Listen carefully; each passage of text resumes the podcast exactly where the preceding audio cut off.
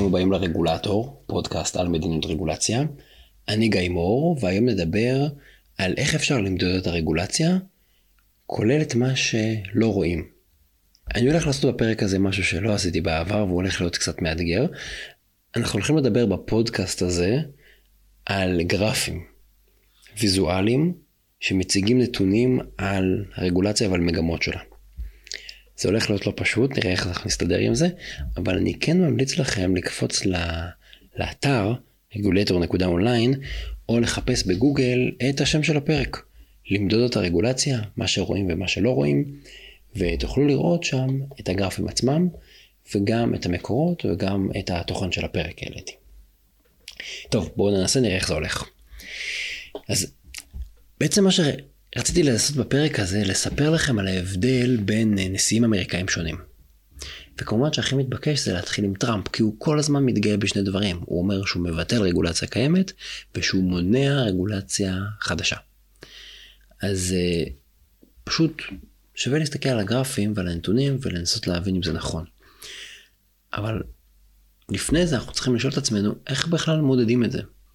אז נתחיל בנתונים. הגרף הראשון שאני רוצה לתאר לכם פה הוא על הגרף שהכינו ב Regulatory Studies Center באוניברסיטת אה, ג'ורג' וושינגטון בארצות הברית, וזה גרף שמתאר את כמות הרגולציה עם השפעה משמעותית שנקבעה על ידי נשיאים אמריקאים שונים. תכף נבין מה זה כל הדברים האלה אומרים. ובעצם הגרף הזה הוא מציג אה, כל נשיא על פני מספר חודשי הכהונה שלו, אם הוא כיהן 4 שנים זה 48, חודשים, אם הוא כיהן 8 שנים, שתי כהונות, אז 96 חודשים של כהונה, ובעצם הוא מראה את העלייה בכמות הרגולציות שנוצרה. ובעצם אצל כולם יש עלייה מסוימת לאורך הזמן. עכשיו, חשוב להגיד, הגרף הזה לא מתייחס לכל הרגולציה שנקבעה, אלא רק לרגולציה משמעותית. רגולציה משמעותית, לפי ההגדרות אצל האמריקאים, זו רגולציה שהעלות שלה היא לפחות 100 מיליון דולר בשנה. אוקיי? זאת אומרת שמראש אנחנו מדברים רק על הרגולציות שעברו את הרף הזה. ובגדול, מה שהגרף הזה נועד להראות לנו, זה כמה רגולציה כל נשיא עצר וגם באיזה קצב. זאת אומרת, על ציר הזמן שלו לאורך חודשים, מה קורה בעצם, ואיך איך, איך זה מתקדם לאורך הקדנציות. אמ, אז מה אפשר לראות כשמסתכלים על הגרף הזה? קודם כל, טראמפ עושה המון המון רעש על חסימת רגולציה, אבל בפועל הוא לא יוצא דופן. אם מסתכלים למשל על שלוש השנים הראשונות שלו, הוא עשה בערך אותה כמות רגולציה כמו נשיאים אחרים. למשל כמו ג'ורג' בוש אה, אה, הבן, ולא מאוד שונה גם מקלינטון, שבוש הבן הוא רפובליקני וקלינטון הוא דמוקרטי. אה, זאת אומרת, הוא לא עשה משהו יוצא דופן. ואם משווים אותו למשל לרייגן, אז בתקופה שטראמפ העביר 90 רגולציות משמעותיות, רייגן העביר רק 25, בערך רבע. זה נשיא שמחליט לבלום רגולציה משמעותית. זה אחת בעצם, נקודה אחת על הרע של טראמפ. נקודה שנייה זה על ההבדל בין ימין לשמאל. בארצות הברית מקובל שנשיאים רפובליקנים מהימין הם יותר עוינים רגולציה, יותר זהירים, ונשיאים מהשמאל, דמוקרטים, הם יותר תומכים ברגולציה, או יותר נותנים באמון. רייגן, שהוא ימני, רפובליקני בשנות ה-80, הוא ללא ספק חוסם הרגולציה הכי חזק ב-40 השנים האחרונות. בשמונה שנים הוא חתם בסך הכל על בערך 160 רגולציות משמעותיות, שזה ממש ממש מעט, כי מדברים למשל על קלינטון ובוש האב, אנחנו מדברים פה על סדר גודל של 360 אה, כזה, ותכף נדבר גם על, על אובמה. אובמה נמצא בקצה השני של הגרף, יש לו, הוא בליגה משלו, הוא העביר כמעט 500 רגולציות משמעותיות. זאת אומרת, הוא בערך פי שלוש וחצי מרגן.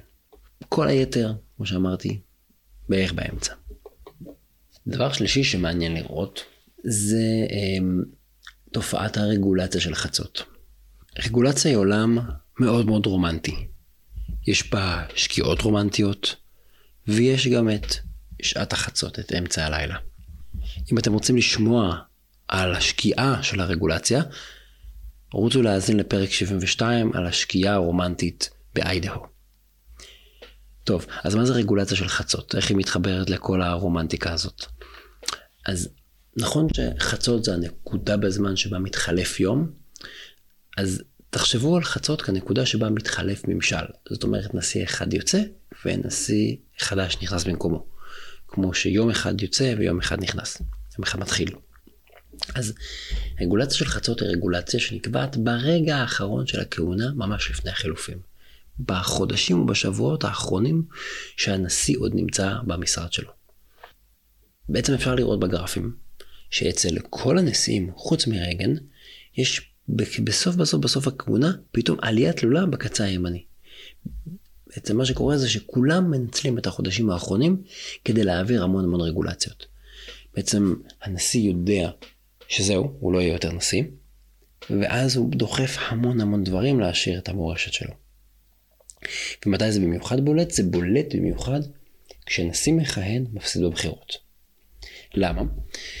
כי בארצות הברית קורה משהו שונה מישראל. בישראל כשיש בחירות, אז אה, נניח ראש ממשלה מפסיד, הוא לא יכול להרכיב ממשלה, ברגע שמישהו אחר מקים קואליציה, מתחלפים, נכון? נגמר הסיפור. בארצות הברית, קודם כל הדברים הרבה יותר חדים, אתה יודע אם ניצחת או הפסדת בליל הבחירות. שנית, זה לוקח הרבה זמן. למה? כי הבחירות לנשיאות מתקיימות בתחילת חודש נובמבר. אבל החילופים מתבצעים ב-20 לינואר. ככה, זה, ככה הם קבעו לעצמם בחוקה. זאת אומרת, נשיא מכהן שמפסיד, יודע שהוא הפסיד, ויש לו עוד חודשיים וחצי של כהונה בבית הלבן כנשיא. שהוא עדיין יושב בבית הלבן, אבל הוא יודע שהוא עף משם אחרי חודשיים וחצי. אותו נשיא יודע שזאת ההזדמנות האחרונה שלו להעביר רגולציה. ואם תסתכלו על הגרפים באתר, תראו שלמשל אה, הנשיא אה, בוש האב, מסומן שם בקו ירוק, בחודשיים האחרונים של הכהונה הוא קפץ מ-150 ל-180. שזה אם תחשבו על זה, זה קפיצה אדירה אחרי ארבע שנים. ובוש האב הוא לא מיוחד. כולם, כולם עושים את זה. חוץ מרייגן. וזה ממש הסיפור של רגולציה של חצות, תופעה שקורית כל הזמן, לכולם יש איזשהו קצב יחסית אחיד, בסוף הקדנציה פתאום פיק, מספרים קופצים למעלה. אגב, גם טראמפ לא היה חריג בזה. נפרסם בקרוב פרק שמנתח את כל הכהונה של טראמפ, ותוכלו לשמוע שם מה הוא עשה, מה הוא לא עשה, אבל הנה קיבלתם איזשהו ספוילר קטן. טוב, אז כאן אני צריך רגע להסתייג ולהגיד לכם מה הגרפים לא מספרים לנו. קודם כל, כמו שאמרתי, הגרף הזה מודד את מספר הרגולציות שיצרו עלות משמעותית. כל רגולציה שהעלות שיצרה עלתה על 100 מיליון דולר בשנה. אבל, קודם כל צריך להגיד, הגרף הזה עיוור לתועלות. יכול להיות שעברה רגולציה שהעלות שלה היא 50 מיליון, אבל התועלת ממנה היא 200 מיליון, ו- ולא נראה את זה שם. עכשיו היא משמעותית, היא נותנת תועלת של 200 מיליון. אבל ההגדרה היא רק לפי העלות ולא לפי התועלת. עכשיו, זה גם מוזר, כי תחשבו, נגיד שעברו שתי רגולציות. אחת אה, עלתה 100 מיליון, ואחת עלתה 200 מיליון. לאחת יש אפס תועלת, לאחת יש תועלת גבוהה, אנחנו נספור את שתיהן אותו דבר. ההסתכלות הזאת רק לפי העלות ולא לפי התועלת, ובטח לא לפי הנטו, מחמיצה משהו מאוד חשוב. נקודה שנייה שמתקשרת לזה זה שהגרף הזה סופר רגולציות עם השפעה משמעותית, אבל הוא לא מבחין בגודל שלהן. למשל, כאשר אנחנו סופרים רגולציות משמעותיות, אנחנו לא מבחינים בין רגולציה שתעלה 100 מיליון, לבין רגולציה שתעלה 800 מיליון. הם, כל אחת מהן נספרת כרגולציה אחת. למרות שרגולציה של 800 מיליון היא שמונה פעמים רגולציה שנייה. היא לא נספרת שמונה פעמים, היא נספרת כיחידה אחת בגרף. עכשיו, העיוות השלישי בעיניי הוא הכי גדול. הגרף הזה, בכלל כל השיטה של רגולציה משמעותית מעל 100 מיליון, לא סופרת רגולציות שעולות פחות מ-100 מיליון דולר. אז אם אני קבעתי שתי רגולציות, שכל אחת מהן עולה 90 מיליון דולר, הן לא נספרות, הן לא מופיעות כאן. הן עוברות מתחת לרדאר ולכללים שחלים על רגולציה משמעותית. אז אם אני חכם ויש לי רפורמה שאני רוצה לעשות והיא תעלה 110, אני אפצל אותה ל-50 ו-60 נגיד, וזה עבר מתחת לרדאר ולא ספרו. ולכן אתם מבינים שכאשר אנחנו סופרים את מה שהנשיאים עושים, יש לנו כל כך הרבה עיוותים, אנחנו לא סופרים את התועלת, אנחנו לא מבחינים בין עלויות קטנות וגדולות, אנחנו לא מבחינים בין מה שעובר מתחת לרף הזה. חייבים טיפונת להסתייג מהנתונים האלה. ולכן צריך להגיד שחשוב למדוד, אבל למדידות גם יש חסרונות, כי המדידה גם משפיעה על המציאות. נניח, אמרתי עכשיו, כולנו מכירים את הרף של המאה מיליון, ולכן גם מהנדסים את הכל לסדור. למה הכוונה? לפי צו נשיאותי שרייגן קבע ב-81, אם רגולציה עוברת את הרף של המאה מיליון, אז כבר חייבים לגבש אותו בתהליך מסודר, לפי שיטת RIA, רגולציה חכמה. זה כולל שימוש בנתונים וניתוח של הבעיה וניהול סיכונים, באמת צריך להוכיח שהרגולציה הזאת היא מחזיקה מים. אבל גם הנשיא וגם הרגולטורים יודעים שיש כזה רף. אז הם יכולים לעשות כל מיני משחקים, כמו מה שאמרתי קודם, נגיד לפצל את הרגולציה, ואז הם לא עוברים את הרף הזה. חוץ מזה יש עוד בעיה אחת, יש כשל דרסטי בכל השיטה הזאת של למדוד את הרגולציה לפי העלות ולהחליט מה, מה יהיה סט כללים ומה יהיה התהליך שלה. הרי מתי אנחנו יודעים כמה רגולציה תעלה? אנחנו יודעים את זה רק בסוף, נכון? רק אחרי שהשלמתי תהליך, בחרתי חלופה, כתבתי את הרגולציה ועשיתי לה כימות, רק אז אני יודע כמה היא תעלה. אבל השיטה הזאת, ריה, היא שיטה שעושים אותה מההתחלה. היא שיטה להגדרת הבעיה, לאיסוף נתונים, להשוואת חלופות. אז זה קצת מוזר שאומרים לנו, לפי העלות, שתגלו אותה רק בסוף התהליך, נקבע איזה תהליך תעשו מההתחלה. הפרדוקס הזה מוכיח שהרף הזה הוא קצת פיקציה.